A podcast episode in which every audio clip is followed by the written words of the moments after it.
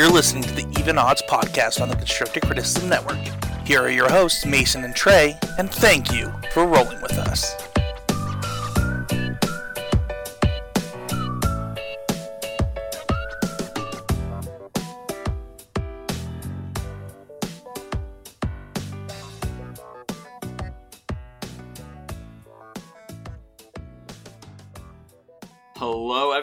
To the 11th episode of Even Odds Podcast. I'm your meme host, Mason, and I'm joined by Mega Mind Trey. How you doing, buddy? I'm all right. Happy holidays, everybody. Yeah, man, it's the day after Christmas. It's an exciting time. The world is lit up and feels uh, festive and joyous. Yeah, we're about to get really drunk. Woo! I love drinking, if you know me. Again?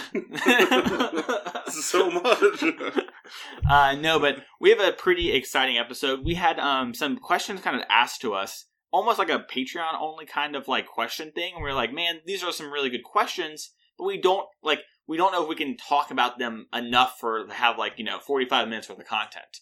But we realized, well, we can do these questions. And if we have multiple of them, we can make an episode out of it. So we have three questions from people that kind of asked us things, and we've already responded to we thought would be good for the podcast. And then we're going to kind of do a year in review and look towards 2019 for not only Even Odds podcast, but for Magic for us in general. But first, we have a word from our sponsor. Hello, fellow Magic competitor. If you're like me, and I think you are, you've been neglecting your responsibilities and schedules laddering on Arena until the wee hours of the morning. What fun! But, oh no, you forgot. Your house was selected randomly to host the holiday extravaganza for your family and friends, and they're expecting a feast. What to do? There's still a chance to save the day by running out to your local food chain location to pick up a bottomless Mist Hollow bird bucket. The magical bird bucket is very expensive, but it refills every time you take the last piece. Feed the multitudes this holiday season with the bottomless Mist Hollow bird buckets from your local food chain today. I I'm sorry to laugh there. I was just thinking about Lois from our party after the food chain. And just she, what a hoot, Lois. she loves those bird buckets. she really does. But uh, Trey, Trey let's so, hop right into the questions. yeah. So uh, our first question. Uh, so we got a question that said, "So I realize after I make errors that I made them. How do I start to recognize my own faulty play patterns and habits and start to improve so I can keep my play tighter?" Awesome. Well, I think that's a pretty good question. I'll, I'll kind of lead us off there, I guess, and then I'll get your opinions on it after that. But one thing, and this is a thing that can be hard, right? So, like, first off, it, it shows me that you are practicing and playing kind of like with intent, right? So you're doing that part, which I think is really important. But you're noticing that you're making errors, but you're not noticing them until it happens. So one thing that I might say that might help you, and PV talks about this a lot in his Spikes Academy and just in Magic in general. I think he mentions it some on Pro Points, where he like thinks the way PV plays Magic is he doesn't do anything. He thinks through his whole turn exactly what's going to happen as much as you you know you can, right? And then he does the actions, right? So if your opponent's tapped out and you're going to play like three or four cards, PV goes through his head like, what's it going to look like with all those cards? And he's like, ba do ba do do you know, and like those kind of things. So it sounds to me as like maybe one thing that would help you as if you stop and did that same kind of thing. I've been trying to do that a lot, especially uh, with decks like Spirits, right? Where it's like do I play a lord? Do I attack? Do I do this? So I cast Coco main phase, or I cast Coco on their turn. I kind of like think through. I and even with that deck, I'll even think about like, would I spell queller this or that on their turn, assuming nothing happens on this turn, type of thing.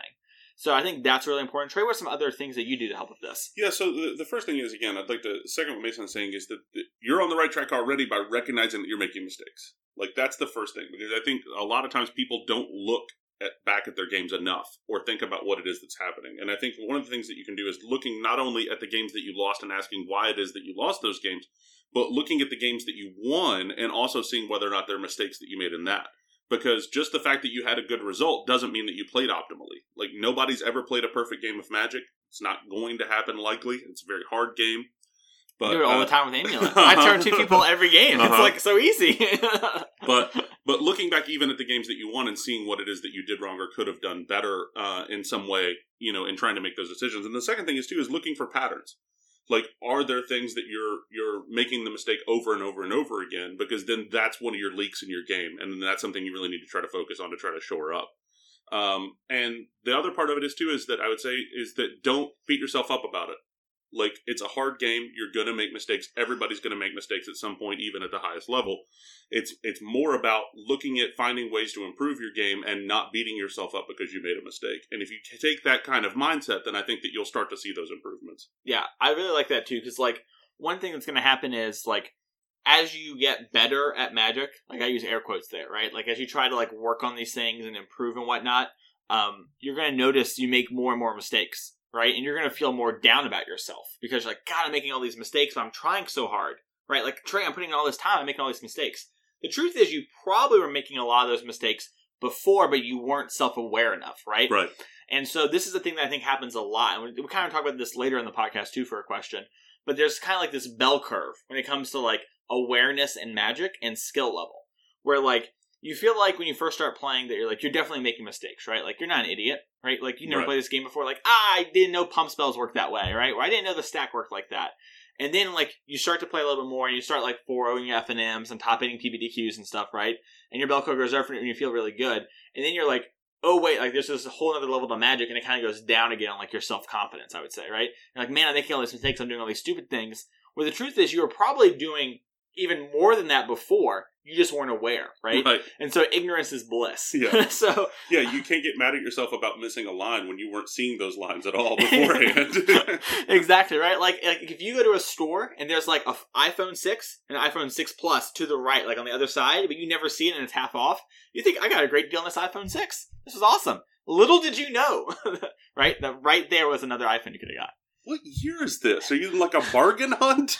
I've been up since six a.m. Dude, I'm so tired. I, I realized I was like, iPhone six is like six years old, man. It's forever. But but I think that the whole thing with it is right. Is like it's about recognizing what it is that's going on, and then taking the steps to try to improve what it is that you're doing. And if you are noticing things that you are consistently doing over and over again, trying to shore up that part of your game, and also like talking to people that are around you, you know, and and being willing to look at the games not only that you lose, but the games that you win as well. Hmm Yeah. Are there any other things that you can think of when it comes to helpful tips? One thing that I would say is, uh, and you, you mentioned it too, but it's looking back on your games just in general, accepting the fact that like you probably made mistakes and trying to like recognize those too. And like it's important to be like happy when you win and celebrate and stuff like that. Like there are some people I know who play Magic who are lifeless and emotionless, and even when they win, they aren't that happy Mhm. and I'm not that way. So it is hard for me to not know if this is a thing that works for me or for the thing that works for most people in general. But I think celebrating your wins but being cognitive of how poorly you played, if you did, is important. Right. Yeah. This is something too that I think that you can do in helping with content that's out there. Is that if you're watching uh, like YouTube videos or something else like that of somebody else playing or watching somebody else playing, is that mute their commentary Mhm. and watch the turns and audibly talk out or think to yourself about like what you would do on the given turn and then see what they do and if those things don't match go back and listen to what it is that they said and then you might get different ideas and experiences about what it is that's going on I would take that to an extreme, and I would say pause the game and look like. So you have all these videos on CFB that are free to watch, like Reid Duke, C- uh, LSV, Martin Juza, that they're playing Magic, and you can just click pause, and you can like look at their hand, and you can do the thing I said with PV, right? Right. Where it's like, okay, I, I've been like watching this game from their perspective. I've been listening. I've been doing all this. What would I do here? hmm and you just play out the turn in your head, right? And you're like, okay, I would cast this Chart a Course. I'd probably discard a bird if I draw, but if not, I'll probably discard this land. And it's like, all right, da da da, do this. And it's like, all right, unpause. And it's like Martin uses like, well, the first thing I'm do is I'm gonna attack because I'm not gonna cast any discard spells this turn. And he's, it's like, oh, I didn't even like what? And then Right. like they'll probably explain it, right? And like so that is like taking what you said, I think, to like a more extreme example, basically playing the game. And I think you can do that for any game where you have full information of one side. Right. So I, the CFB videos are ones I did that a lot, especially when I was first starting. Yeah, because I think it's really useful as far as like recognizing things that you're not thinking about or not doing, but it's also good confirmation too. Like if you if you work through those things and you're doing a turn, and then you watch it and they do something that's in line with what it is that's going on. I think that was really good. Trey, should we move on to the next question? Sure. So the next one is uh, one thing I uh, one thing I keep seeing come up lately is testing with a plan. I wish more people would elaborate on that, give examples of what they did well. So this was given to us by a listener and a friend after our episode with Spencer on. So I Mhm. thought what might be good is because I've kind of talked about that a little bit, is to kind of get your thoughts and opinions on it because it is harder to do this and not do a whole episode on it. Right. This is definitely the type of thing that a whole episode could be done on. But, you know, I, I'm going to try to summarize it as best I can. Is that a lot of times when people are quote unquote playtesting, all they're doing is just playing magic. They're just smashing games against each other. Uh, and and that's it. And it's like, okay, well, if I get in more reps, if I get in more reps, then I'm doing better and I'm practicing and all of that. And and there's some value to that, but you're not optimizing the use of your time. You need to be going in with something specific that you're trying to work on. Like, are you trying to learn a deck that you don't know? Like, are you trying to learn the interactions? Are you trying to learn, you know, the mechanics? Or are you trying to learn the sequencing? Like, it's just a deck that you're not familiar with at all, and so you need to learn the basics of that deck. If that's what your goal is, then that you can go in, jam games, and know that that's what it is that you're supposed to do. Or are you trying to fine tune a deck that you've had some experience with or that you're going to be playing at a tournament? If that's the case, then what you need to be doing is not just jamming games, but like trying out different cards, trying out um, different iterations of the deck and trying out different things. And it, Mason and I did this when we were testing recently, is that we were not sure about a particular card as we were testing for the RPTQ. And it's like, okay, well, so we were playtesting games with that card in it specifically and starting with that card in the opening hand. Because it's Yep. like, well, the only pur- the only purpose of testing right now is to see whether or not this card is worth playing. Mhm. And so we're going to put this card in the opening hand and play with it and see whether or not it has an impact on the game and whether or not it deserves this slot. And if it doesn't, we're going to swap it out and use another card. And so, because that was the only purpose of the game, well, it didn't matter who won the games, it didn't matter how the things played out. It's like, is this card worth a slot? That was the purpose of the testing. Same thing is, is if you were trying to do sideboarding. Like, I'm trying to work on sideboarding, and I'm trying to work on sideboarding plans. And so it's just all about, like, what are you specifically trying to do? And so many times people get caught up in, like I'm just going to smash games, I'm just going to play the matches, and that's it. And you're not getting good information. And a good example of that would be when we were at the uh, leading up to the last standard PPTQ that I was playing. I was playing uh, Red Blue Phoenix. Is it? I suppose Is it what's called? it is what it's called. Uh, Heyo, here all day. God, jokes. and uh, you know, I played through probably like five leagues leading up to that event, and I wasn't necessarily getting a winning record in those leagues because I was trying lots of weird card combinations. Because the goal of what it is I was trying to do was trying to tune the deck for what it is that I was trying to do, and so I was just trying out lots of weird builds, and I was trying out lots of weird cards because I wanted to see what the optimal build was. And my record in those leagues wasn't great, but then when it got to become time for the PPTQ, I played against four mirrors, and my deck was tuned better than the decks that I played against because we spent that time like trying to figure the cards out. And so I think that that's some examples of like the best way to try to think about like testing with a plan is like what's your purpose, and not getting caught up in just like I'm just going to play games and try to win games. hmm for sure. Yeah. Um, and I, I, I have one example I'll throw in here that I think we'll move on. I think you did a great job covering it. Is and it goes back to the PV thing. I know I've been talking about this a lot recently, but something I've really been working on is the stop and think through things, right? And what I was doing when Trey is like, all, always has Jace Vryn's Prodigy on two, so lucky, right? It's like I was really trying hard to like stop, think through my lines, and like play it like that kind of thing I just talked about earlier. So you know, even when you're helping a friend test, you can still test and do these things as well Right. right? And I think that's an example of something that's been really helpful. Obviously, better for different decks than others. Um, Uh, uh, one last thing too is that if you are just going to be smashing games with the deck, that you know one of the things that you probably should be doing is running it through a gauntlet of what the top tier decks are. Mhm. Like if you're going to try to see whether or not this deck is viable, if it's something that you're not sure about, you should not just be testing it against the same thing, but you should run it through a gauntlet of what the top decks are. yeah, I would also say um, one thing that I didn't mention with Spencer is we talked about like uh, someone was talking to me and they're like, "Man, like I just don't get the practice I want." People just want to jam games, right? And it's like, well, they might not be playing with like as much intent as you, right, in seriousness, but you can still give it that respect, just like it's a tournament game, or just like you were testing for a GP, right? And while like their level of play might not be up to where it should be, or like where it could be, I guess I should say, right?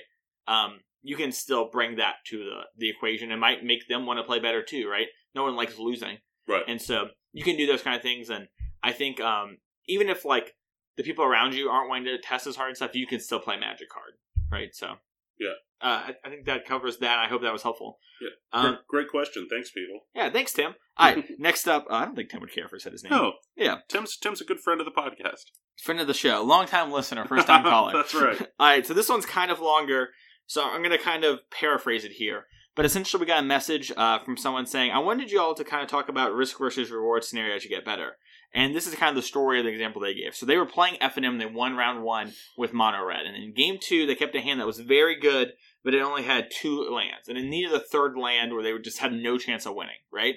And they were on the draw, and they were like kind of unsure of what to do, and they thought about it and they decided, well, I'm willing to take this kind of risk of drawing a land in the first three turns, right? And they could probably miss one turn for being honest, but right, the first four turns, and if I hit those lands, my hand's super unbeatable in this matchup. You know, imagine a bunch of Chainwhirlers against Selesnya tokens, right? Mhm.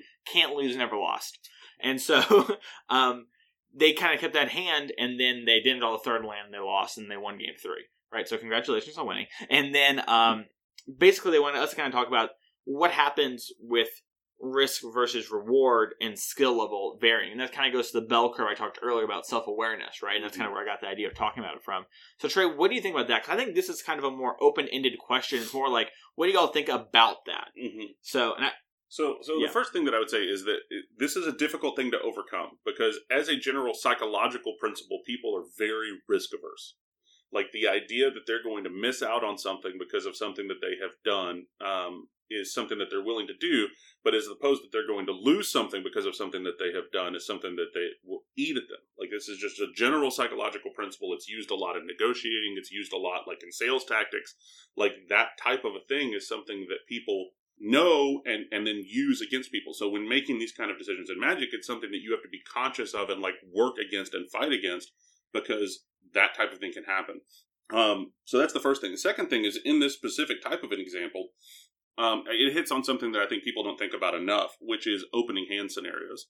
Is that when making a decision to mulligan, most time people are just looking about like, do I have lands and spells? Like, do I have what I think is the appropriate number of lands and spells? If so, I'll keep, and that's it. That's the only thing they're thinking about. And what you know, what this guy did, and what I think that people need to do more often is like, how am I going to try to win the game? Like, is this a hand that has a plan to try to win the game? And no hand has everything you need right at the beginning. You're either going to need to draw some kind of mm-hmm. particular spells, or you're going to have to draw some kind of lands. And it's but it's about identifying is that is this a hand that if things line up the way that they need to, I'm going to win the game if I move forward. And if you can identify that, you might make a riskier keep because this hand is going to line up and I'm going to win. And this has got all of the things that I need in order to do it. And so it's worth trying to take that line. And it might not work out, but every game of Magic might not work out. that's interesting. Yeah. So, would, would you say on average, like, you, you're pretty liberal when it comes to, like, well, if I draw the third land, I'll, like, I can't lose type hands? Oh, for sure. For sure, yeah. For sure. Yeah. Um, especially because, like, I would almost rather have a hand that I have to draw the third land in order to try to win than have a hand that I have to draw the spells. In, in particular, I've got a lot of lands in my deck. you, you know? yeah. And especially like if it's not a color thing, like you're playing mono red, like I don't have to draw a specific land. Like I mm-hmm. just got to draw a land. It doesn't matter what it is. Like you know, you got, you have the highest percentage of drawing that than any other card in your deck. That's for sure. right? Yeah. Like, so taking a risk in that direction is actually easier than taking a risk on like I need to draw a particular spell or a particular creature or something else like that. But I think that it's a risk that people take generally the other way. Mhm. Like they're like, well, I have lands. I kept a five lander, and now I just need some spells. And I'm like, well, odds are you're probably going to draw more lands than you're going to draw other things. Um, just by the, like the way that the decks are composed. Yeah, yes. like I, I'd say specifically like you're the card you specifically need versus like lands, right? Like if you just need lands, you're like your hit ratio of what's good is so much higher than like if you keep five lands, a one drop, and a three drop. It's like well, you really want like a two and a four if like you're talking about spirits, for Right. example, right? So it's much harder to hit like those specific things. Yes, exactly. But I think that overall, because I know that you're aggressive on keeps as well. Uh, yes. Yeah. yeah. I, I was going to argue from the other position and then tell like my, the truth at the end. Yeah. yeah. you know, the, the truth is is that our opponents would both be uh, quite startled to know the number of one landers that they have lost to. I, I give a lot of one lander ops. I'll say that.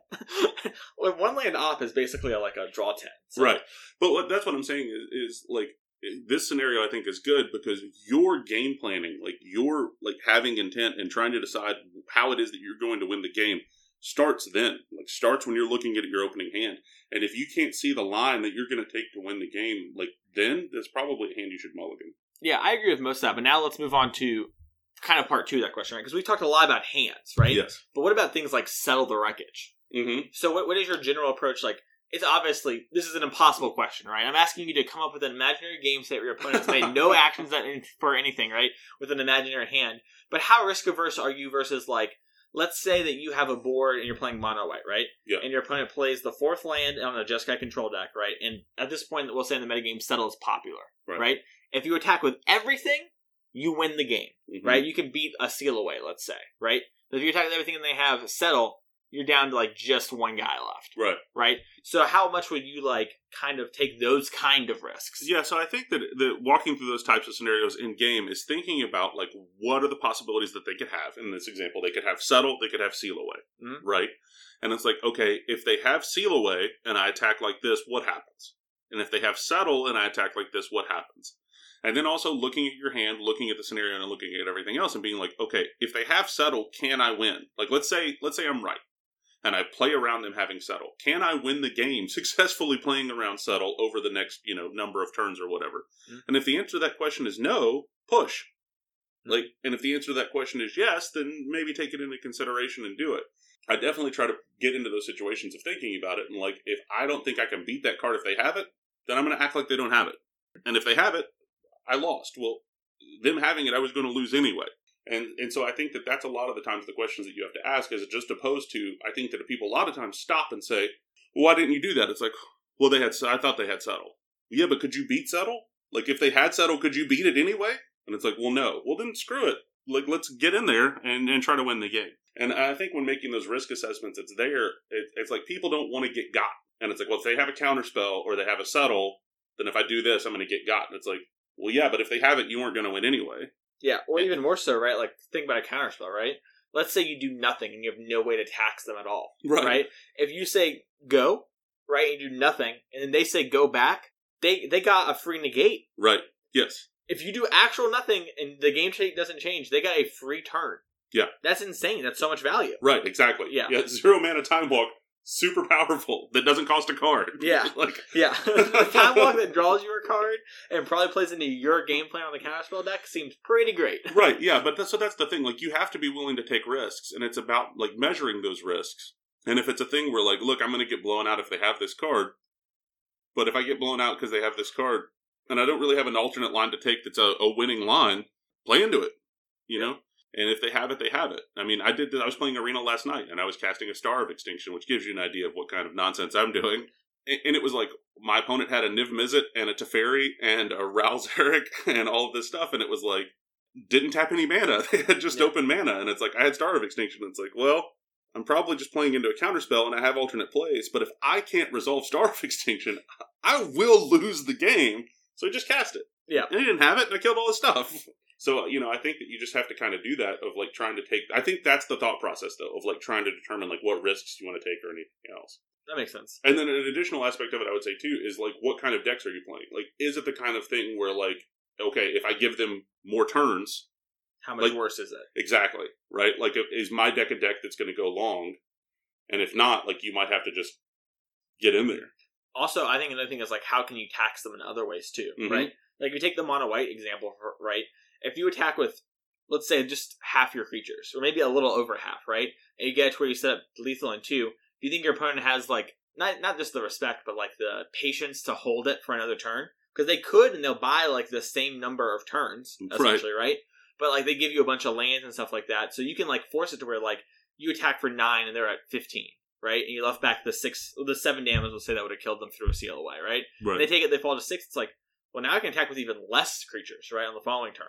And it's like, it's not that much worse for me if they had this. And like, what are they going to do on the next turn? Because they have to leave up settle. Mhm. So in that example specifically, like if you like dive down deeper, and that's why I said it's an impossible question, right? Right. Like, it isn't fair to you. right. But it's like if you go even deeper, you can be like, well, they can't progress the game state unless they have Chemister's insight. Mhm. So now I'm putting them in a position where they have the Chemister's Insight still doing nothing. Because I'm assuming if they have settled, they don't have a lot of Cleansing Novas, right? Right. So it's like, well, they can't do anything, and so we're in the same spot, except now like I'm playing around stuff, and so when you can do those kind of things, those are the real edges. So you, it, it's important to know like I can't beat settle, I need to play into settle then. It's Right. also important to know like I probably can't beat settle, but they can't progress the game in a way that matters. So it doesn't matter that I can't beat settle because they can't beat board. right. Does that make sense? So you Yeah. can kind of like like you're in like this holding position.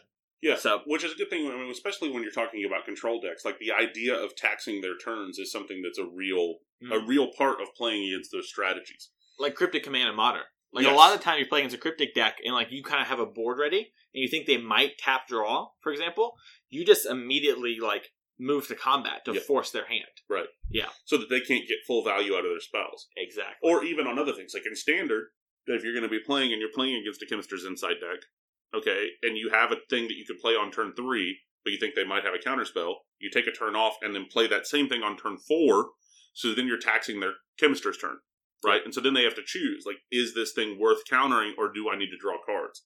And a lot of times they need to draw cards because they need land drops or they need something else. And so, you know, you just want to be like forcing those decision points like at times that matter. Yep. I think Mono Red does a great example, like a great job of this, right? They go one drop, two drop, pass a lot of the time, right? Yes. Like if they're on the draw, and then you're like, well, I can't do much here. And then the next turn they're like, play chain, like, well, end of turn, like, burn you. Yeah. You're like, well, if I counter this, I can't counter what they play next. And this is frenzy turn. And then they're like, play a chain whirl and post combat on the next turn. And You're like, well, now I can't draw cards. And like, now I'm not guaranteed my Teferi or whatever. Right. And so, like, then you like make them make risk and you put questions and decisions on them. Right. Right. And obviously they're control players, so they're not very good. And they can't make questions. Wow. oh, okay. no, jokes aside, right? Like, like you put questions on them, and then that uh, makes them answer them. I, th- I think that has everything I want to say. Yeah, on I think so. Yep. All right, so let's move into because we want to do the the classic year in review thing for the podcast. We hope those questions. We hope we answered them. If you have any more questions or follow up to that, we'd love to hear them over at Even Odds Pod on Twitter. Uh, tweet at us. yeah. Mason, how was your 2018? My 2018 was good. Yeah? So I've Did you play any magic cards? I played a lot of the Magic cards, a lot of the digital Magic cards. So 2013 for me is interesting. So kind of like going through it, uh, I did fine in GPs, right? Like I X5'd every GP I played but one, which is like good for like a consistency thing. But I was I did that like the exact same thing in 2017, right? And, and in the end of 2017, I was ecstatic about that, right? Because it was like my first year of really playing competitive Magic and trying and stuff, right? And it's like when I do this, I can like get a pro point, which pro points are obviously worth hundreds of dollars. They they'll never go away. They're not reprinting them.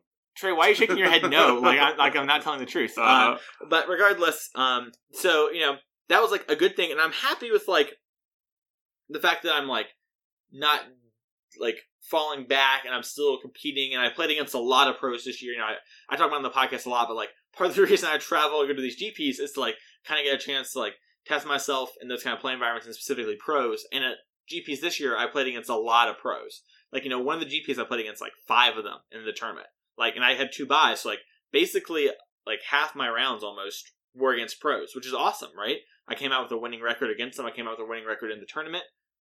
That's good, and those kind of things are good. But it wasn't exactly what I wanted. Like I wanted some more X fours and X threes, and I was in position at Richmond to X uh, for the event pretty easily X three it. Um, and I just it didn't happen that way. And it's not that I'm upset or sad with my results. It's more just kind of like, well, this is the thing where I'm being reasonable and like this is like a pretty okay record, right? To like have, but it's not like where I want to be. So it's important to like respect myself and not beat myself up over something like this, but to be aware that I need to forward to be diligent about not being complacent with this, right? And like if GPs were a big part of 2019 and we were here recording this episode then, I would not be happy. mhm. That'd be two years of me not really pushing myself, unless you know I got legitimately unlucky in a lot of spots. In which case, I think I'm pretty good at helping there. Um, but even though it's beyond that, like I went to, I got to make a lot of friends like at GPs, which is like made GPs even more attractive than like SCG type events because it's like, oh, I get to go see all the cats from Proving Combatants. So I get to see Caroline, the famous. So I can go see the CC guys. You know, Spencer used to be Michael, rest in peace, Watsy staff. Uh, you know, Kling, Danny. I get to like see all these people, and then there are other people like you know my friend Heath now who like lives up in I think Baltimore or something, right? Like we got to see him at Richmond, and so like I had a lot of. It was interesting where like Magic GPs before a thing where like you kind of went and hung out with. For for me, it was like you went and hung out with your local friends. But now it's a thing where I feel like I almost need to balance it my time better. And I was talking to my friend uh, Daniel about this, where it's like when I go to a GP, sometimes I feel bad because I like I leave you guys for multiple rounds because it's like, well, I don't get to see Teresa and Autumn except for like twice a year, right? Right. So it's like I'm gonna go hang out with them, and if I see them on the way to like the pairing board or something, we're gonna like we're dropping off our slip, we're gonna probably hang out for the round. So we just don't have the opportunity, and I feel bad at times, but like it's made those experiences more fun and made me want to go to them more, right? Because it's like if I go to GP Atlanta, it's obviously very close to something, right? But if it was further away, it'd be like, well, I get to see Autumn and I get to see Caroline, you know, blah blah blah blah. Yeah, So- and that's also fun too. Like as your network grows with that, like if you're wanting to go to an event and there aren't people locally who want to travel, like it doesn't feel so bad. Yeah, that, that's how it was like for GP Vegas last year, which Yeah. was the next thing I wanted to mention, which was probably my favorite Magic thing in Vegas. Uh, I I feel like I heard that so much before from podcasts and content creators. Like GP Vegas was crazy and great, and you know, if you if you know me, I don't drink, I don't party really and stuff like that, and I still had an amazing time and a great time. Mason Right. Milk Toast Clark. I can't breathe with the knife in my back. oh my god, the blood's in my hand. coughing it up. Uh, but regardless, you know, um, coughing jokes play really well in your ears, I'm sure. Uh, but regardless, like I still had a lot of fun hey, at the at GP Vegas and hang out with people, and I was able to do that because like Spencer was at Vegas, right? And Right. was like I can go hang out with this guy that I know and like a friend, like. But I like probably couldn't have done that two years ago, right? It just would have been financially irresponsible to like pay for my own hotel in Vegas and do all these things and just kind of go just to play a GP, right? But when I'm going to like an event to like oh my gosh, I get to like meet all the cats in person for the first time at one spot, right? And I get to go hang out with Spencer and meet him for the first time. And I get to go hang out with Michael and blah blah blah blah blah blah, blah and play a GP. It was a lot. It made it very awesome. Made Magic more fun. Um, and then kind of wrapping up here, missed out on the like a PT invite. I, I was Mhm. like two rounds away from it, but like I well, was that two years ago? From I guess it was two years ago with the Titan shift I missed. That wasn't this year, was it? no, that was last year. That was last year. Okay, it, Yeah. it's all it's all running together now. Right.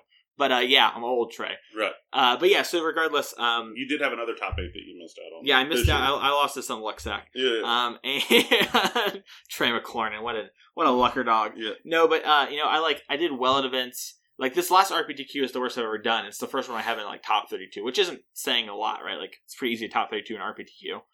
I feel like I did really well at a lot of them and my preparation and everything, and I was happy with it. But it was another thing, kind of like the X5, where it's like, well, I did that last year too, right? And even though I felt even more confident and more prepared, and I felt like my practice and stuff was better for a lot of these events than it was even the year before, which is a good thing that I hadn't really thought about a whole lot.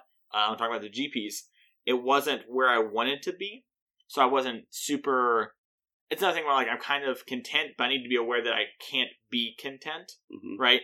Or the thing where I'm like not trying to be too hard on myself, but it's also like, hey, like you performed, you. And it's another thing too, where it's like two years ago now, or I guess it's like a year and a half ish ago now, almost two, where like I set out to like try and play Magic competitively, and I was like, I had never queued for an RPTQ, and was like, well, I want to queue for all of them, and now they're over. I queued for everyone I tried to queue for, which is like a you know a good thing to kind of look back on two years, like.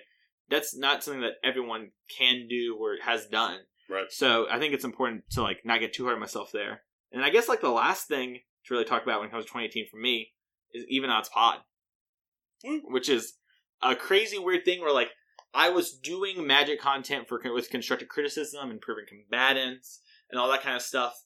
But that was all like not with someone local, and it wasn't a thing where I was on every week or had to even be on right and be on top of things and come up with ideas all the time and stuff like that. And it's a completely different dynamic. Yeah. Yeah, it's crazy. I'm sure you'll talk about that a little bit for yourself there too. But that and arena, which has changed magic drastically for me. Well, the key question that I would ask you, you know, you went over a lot of different things, and I Yeah. thought that was all good. But it's like, do you feel like you played better Magic in 2018 than you did in 2017? Oh, for sure. Like I feel like I know like we're always all getting better. Like I feel like if you're trying and you're trying to improve and you're trying to get better, if you're really trying at it and you haven't hit like your ceiling, you'll be getting better. And I don't think I've hit my ceiling. And I feel like I have been playing better and I feel like I had a lot more control and I just had I felt like I was more in control of like the chariot. Like I had the reins Mm-hmm. more under my control, which I know I've said that like 10 times now, which is great. People love it when you do that on a podcast. But Mhm. uh, regardless, like, it's weird because I know I definitely played better. And there's a position where, like, in Richmond, I needed to fade, like, the perfects off of Bomat Courier, and then I guaranteed an X4, Right. right? And he got the actual, like, he had, like, three hits under the Bomat and the draw step. They were all correct, and I lost, right? And it's the thing where it's like, I played really well that game, and I know I did. And I made plays where, like, I could set up to win, and he had to do exactly that, and he did it, and it's like, cool. That didn't surprise me or anything, which is good. Does that make sense? Yeah. Like what I'm saying? Uh, Yeah, absolutely. I feel like maybe I should explain that. So, like, because I feel like it doesn't make sense if you don't know me very well. Where it's like, I think it's important to kind of like know what could kill you, and when you're surprised, sometimes I take that as you not having your head in the game. hmm So I've lost to things before where it's like, block this, draw a card, play this, play this, you're dead, right? And it's like, oh, I didn't even know that could happen to me. But in this thing, it was like, well, if they hit exactly the one, their last Wizard's Lightning or their last Lightning Strike in their deck, and they draw another haste creature, I'm dead. Mm-hmm. And that's exactly what happened. And they pop off the Bomat Courier with one of the two cards in there. And, that, and that's how I lost. That's fine. Like, I was aware of those things. hmm And so that, that was okay for me. Um, where maybe 2017, I might not have known that. So- Yeah, well, I think that this hits on a key thing, and this is something that, that I think a lot of people don't necessarily think about. You can have a lot of great things happen in a game that you lose. Oh, yeah, for sure. Like some of the Magic games that I'm most proud of that I've ever played are games that I didn't win. Mhm. And just because, you know, I did the things that I was supposed to do, I felt like I was like present and I was in it and I was making good decisions and I was playing around the things I needed to play around. And then it just didn't work out. Like the cards didn't come or whatever. But it's like, you know, I could look at that game and be like, well, I, I bought myself five turns I shouldn't have had, you know, or, I, you know, whatever the situation is. Like just because the result wasn't there doesn't mean that I wasn't playing good magic. Right. Mm-hmm. And so same kind of thing, right? Like you were playing good magic, you put yourself in the position to win and it just didn't come. Uh, I, I think that that's something that's that's huge. Um, in talking about my last year, um, overall, I did not play as much Magic uh, events as I would generally like to or that I normally do. This was a big year of transition for me uh, from a personal standpoint. Um, for uh, the, there could be uh, you know a lot of listeners here who don't know I was a, a litigation attorney for over a decade, and I have left that profession uh, in order to uh, run a film production company and make movies, and then also to play Magic and make content. And so, as a result of that transition, that was a big time uh, thing that took away, and I had to spend a lot of effort on that. That I didn't get to travel as much for events as I would normally like to. However, I was still actively involved in competitive Magic, mostly by helping with the team, uh, the testing team, and like the prep team and stuff like that.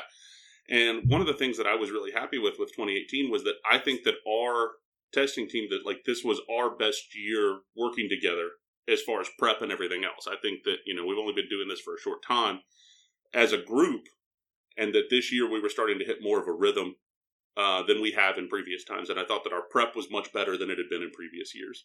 Mhm. Um, and so you know you and Ellison and, and Hess like that I thought that we really like started to congeal, you know, in a team setting, and that's something that I was really happy with, especially leading into this last RPTQ. I thought that our prep was very good.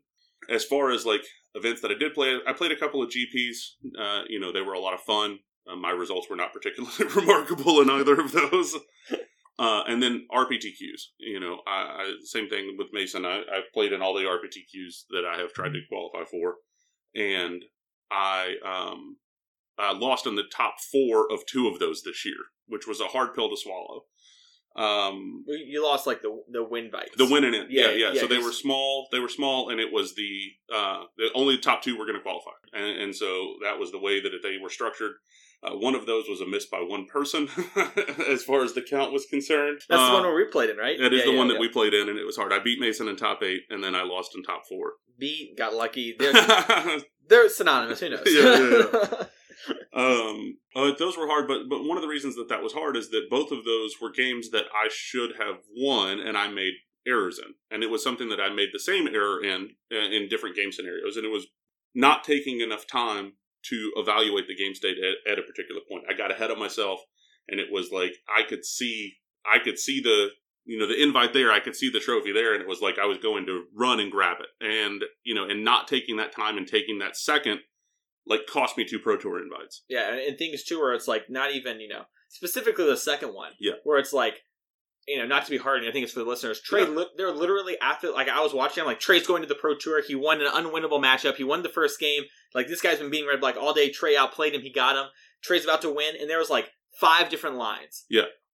Five of them take you to the pro tour that Yeah. I saw, and Trey found the one line that's like not even a line. no Yeah. it was horrible Yeah, and, and it was a thing of like I, I just got so tunnel visioned you know at Yeah. the end of those games after after i do think playing well the majority of the day Yeah. like it wasn't a thing you know where it was like that way all day but like those games as i got close to the goal you know i, I let it get away from me and that was a hard pill to swallow uh, and I, I, I took that medicine twice uh, this year But it was a thing that I think going back to our first, you know, listener question, like I think that that was useful for me. I mean, that was a thing that's clearly a problem and a leak that I had in my game, and it was something that I had to like spend some serious time and you know personal growth with in order to try to like address and figure out like that that's something that I need to work on, and that you know I don't have to get in such a hurry about stuff, especially because like I play fast. I'm not like up against the clock or anything like that. It was just that I got excited and I let my emotions get the better of me in that situation,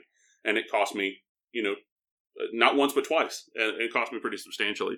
So those were those were the big takeaways for me you know in 2018 i'd like to second uh, what mason said. I've been playing so much arena. Like arena is great. Yeah. it's so much fun.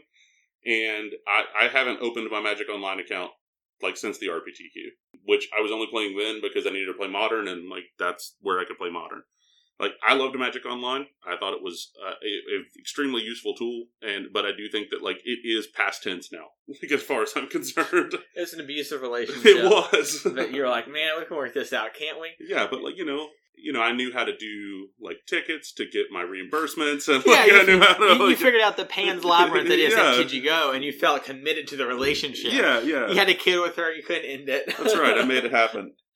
Uh, uh, you know, and then also like uh, this podcast has been a big change. Uh, when I left my job in order to to make movies, like and play Magic, like I did not have an idea that I was going to be making Magic content. You know, this is something that kind of just fell into it, and I've had a lot of fun with it. I hope that everyone listening has had a lot of fun with it because it's something that we want to keep doing and keep growing. And I hope that it's useful uh, for everybody, and it's something that's been great. You know, when I met Mason is just like a kid at the LGS. Like I, this, this, I certainly didn't think that like three years later we were going to be making a podcast together. I remember our first game because it was insane from my perspective. Do you remember it? I, th- I think we talked about it recently, so you might have. yeah, we did talk about it. uh, Yeah. yeah. Did we talk about it on the podcast? I don't think so. Okay, yeah. So like, I you know we kind of look back. Whatever. If people don't like this, they can turn it off. Love you. uh, so, but like my first time playing Trey, at least that I remember, we might have played before or something Yeah. like that. If so, you, you destroyed me. But I was like. I was very new to modern. Yeah, this this is like one of my second tournaments. But like I was playing Mono Blue Tron, and I didn't want to. I think I had the Tron lands, but I didn't have all the threats. Yeah. And I was been borrowing the store owner's threats. But someone else wanted to play the deck so we could fire. So it's like, okay, I'll play with what I had. So I had Jace Memory Adept, the five mana Jace.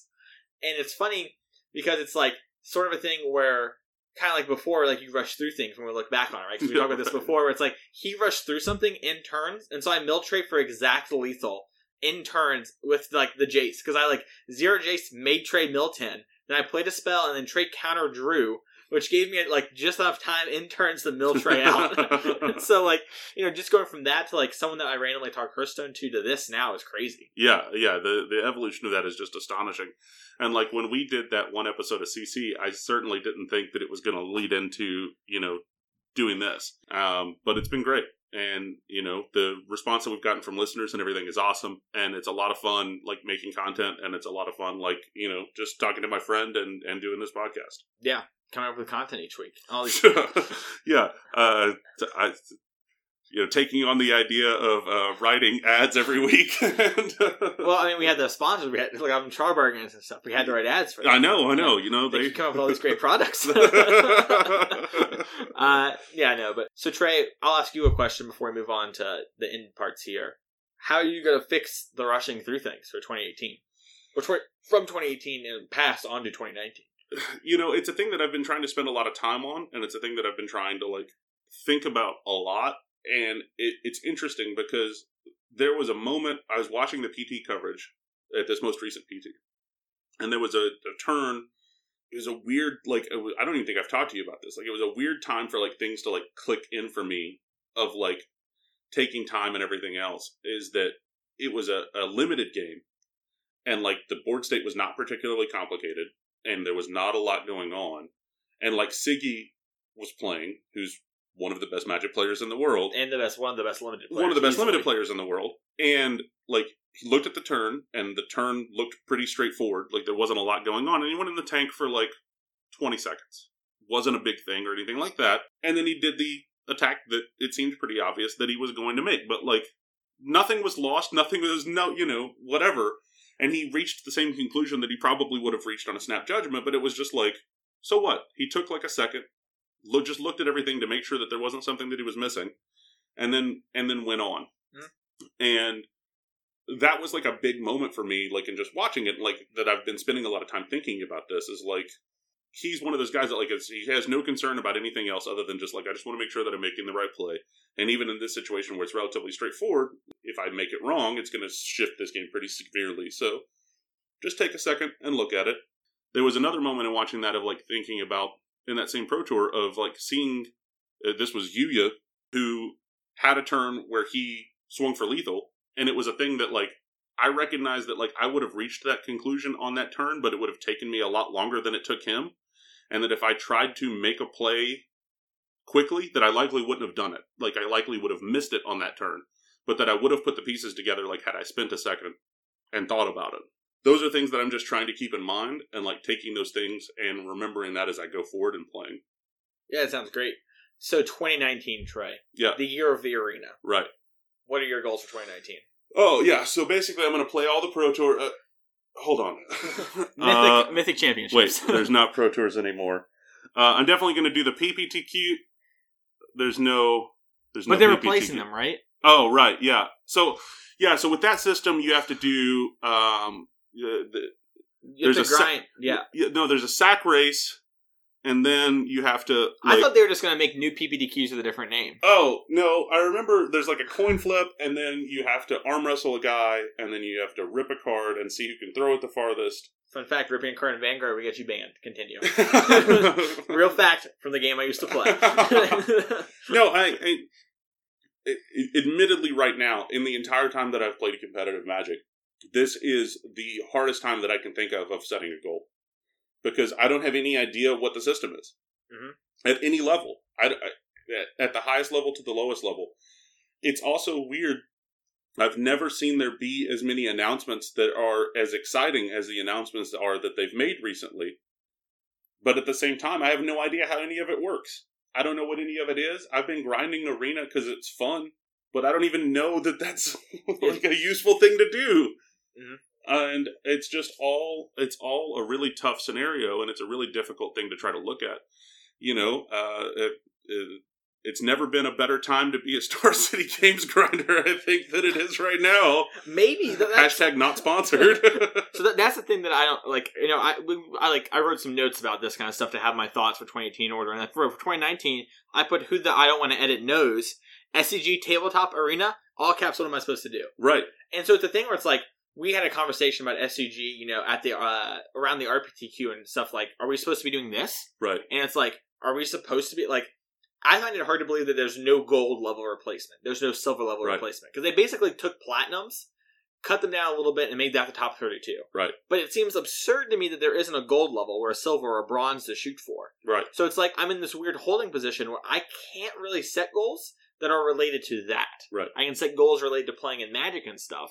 Try and make a run at like the SCG tour, right? And I like put up some like top 32s or whatever, right? And then it's like this Magic Arena stuff comes out and like they start announcing it in like February and uh, April and March, right? And it's like, oh, I should be doing that. And it's like, well, I just wasted all this time and money. And like, not really a waste, but like, you know, like I kind of made a run at this and now I'm like divided up. And it's really hard to know what to do. Right, because it decides like if you're going to make a run at SCG, like you essentially like got to give it a year. Yeah. You know, or, just to like even kind of get in. with, That's like, right. The SCG. That's right. Yeah, and then you could probably make a run for a player championship. That's- I, I find it really hard in theory to do without having one of the teams that's like you know, like Tannon Grace, Joe Lossett, Ross Merriam is a pretty like stacked team for like an SCG tour. Right.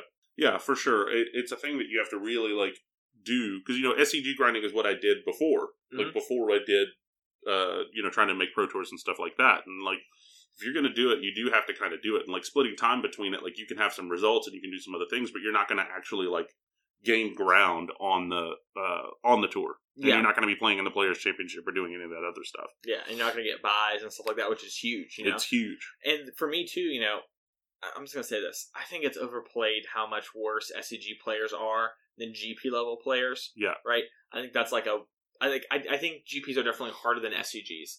A lot of like like Oliver Tomajko was tweeting with Corey Baumeister about like maybe we should be playing SCGs, kind of like as a half joke. It felt like I don't know the context of it perfectly, but like it Right. felt like a half joke to me. Right. And it's like, well, I travel these things to play against pros, and if you're telling me I can play against probably a similar number-ish right? Right. And the SCG pros are still pretty good. Like they're they're not reduced, but they're still really good at Magic. I play against them, and I get more money when I finish well. Like X five and SCG is like hundred dollars, Right. Right. That's a big difference between zero dollars. Right. So Well, and it also, you know, some of the top players came from that. yeah, Right? Like Brad Nelson was an SCG guy. BBD. uh, BBD, Jerry Thompson, like Mhm. those guys were all mainstays of the SCG circuit, like, you know, Yeah. 10 years ago. It- yeah, I, I thought of this even before the change. Where it's like maybe I'm doing this wrong. Where like I'm jumping a step on the ladder. Right. right? Where like maybe I'm supposed to be playing PPTQs and SCGs, but instead of like you know, big kid took a leap up to the stair like I'm good enough for this, Right. like you know, I stepped up or whatever. But I don't know, it's all crazy. We're not. Um, we're getting kind of long in the tooth here, Yeah. so we yeah. should probably wrap this up. Trey, if someone wants to find you and say, "Man, I really love Daddy's Little Girl" after Mason's Wow, okay, and I looked it up. Where can they find you? Uh, you can find me on Twitter at TreyMC. Uh, for those that you don't know, Daddy's Little Girl is a film that I made. It's available on iTunes, Amazon, Google Play. Surprisingly, Verizon Fios. Yeah, make the most money. very, very successful on Verizon Fios. Who knows why? Yeah. Uh, you can find me on Twitter at Mason E. Clark. You can find me at Twitch at twitch.tv slash the Mason Clark. We've been fogging it up since we last talked. Played an hour and 10 minute long game because my opponent wouldn't scoop and they wrote me. I didn't scoop. I streamed the whole thing. Let's go, baby. And that was a mono red opponent, by Mono the way. red, Hour yeah. and a half game against mono red. Yep. Well, 45 minutes of it was uh, them roping me as long as possible and passing. Yeah. And so uh, you got your report, young man. I found you after the game. I took the time. Uh, but you can also find us on Twitter at Even Odds Pod. We tweet out the episode. Sometimes we tweet out questions and stuff like that, or things related tangentially to the episode. I'll normally kind of tweet something when we come up with the idea for the episode. So if you're watching the Twitter, you can get like a little sneak preview of what's going to come. yeah. So that's pretty exciting.